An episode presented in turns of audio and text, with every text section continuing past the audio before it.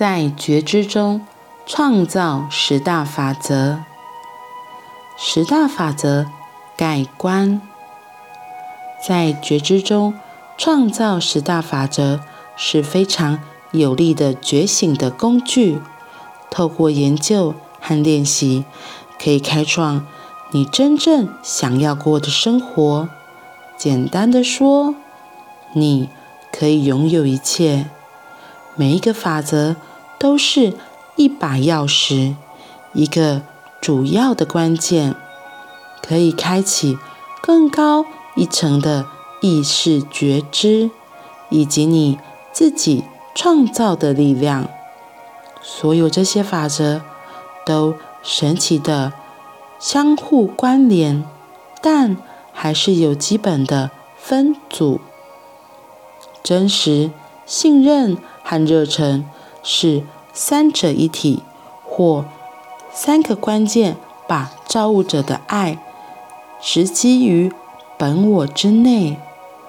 明晰、沟通和完成是三项承诺，在日常生活中指导我们的意念和行动。祈祷、静心、睡眠编程和创造合愿，透过练习和运用四根支柱，有助于实现你的梦想和衷心的渴望。这里有几个例子，告诉你如何整体性的看待所有法则。真实、信任和热忱这三者一体。是所有法则的根本。前六个法则是增强你意识觉知的主要关键。四根支柱是在觉知中创造时实用的方法。灵性我用三个关键为基础，来为进化中的人类旅程做准备。三个承诺是在你想要。充分利用人类的经验时，所承诺要使用的工具。四根支柱是当你意识到你不只是人类时，也就是说，你是一个多次元的自由灵体，正在体会作为人类的经验。你可以在其中做事的领域。十大法则之简史。在觉知中创造十大法则是古代智慧的信条。在几千年前，亚历山大图书馆被烧毁，约四十万到七十万册书和卷轴消失殆尽。根据齐瑞尔大师的说法，大约有二十万册逃过了火灾。在幸存的这些古书中，有一部分被指导灵们取出，等待地球演化到某个程度，人类最能理解并加以利用时，再公诸于世。在觉知中创造十大法则被记录在其中的一个文件里。事实上，这十大法则的存在远比亚历山大图书馆。更早，曾被一些古老的社会或团体所应用。例如，大约五万年前的列穆尼亚。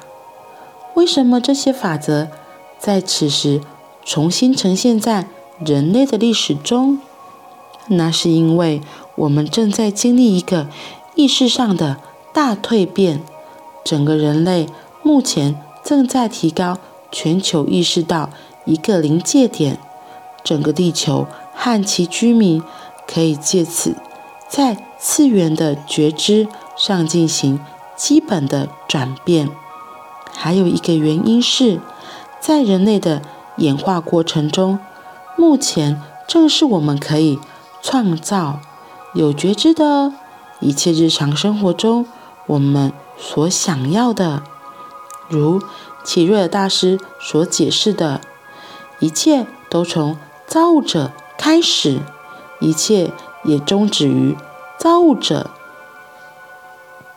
从十大法则中，我们都认知到，我们和造物者并没有分离，我们是造物者。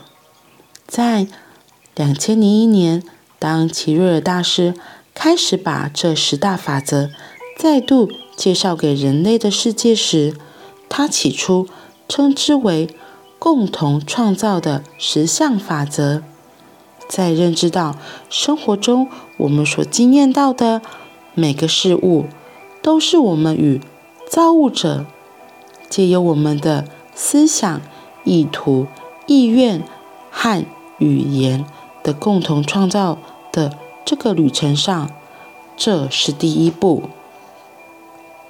在两千零二年初，齐瑞尔提到那些法则时，他开始用。在觉知中创造这个词，这个改变代表我们对这些法则的了解有了进展。在我们把自己看成是有觉知的创造者时，这些法则就会变成工具。我们在有觉知的拥抱创造我们想要的实相之旅程时，解除我们自设的限制，这些法则不是静止的，它们会不断流动，持续的和每个个体正在进化中的人类经验互动。在更进一步强调这个持续的有觉知的创造过程时，齐瑞尔大师称这个整体性的智慧为。在觉知中创造的十大法则，这个在命名上所做的小改变，让我们看到，透过使用这十大法则，我们永远处在一个不断进化的过程当中，积极的用我们的每一个意念创造新的经验。这十大法则都是关键，让我们。再度发现，一起，我们是无限的光之存有，并且和造物者以及一切万有的光都是合一的。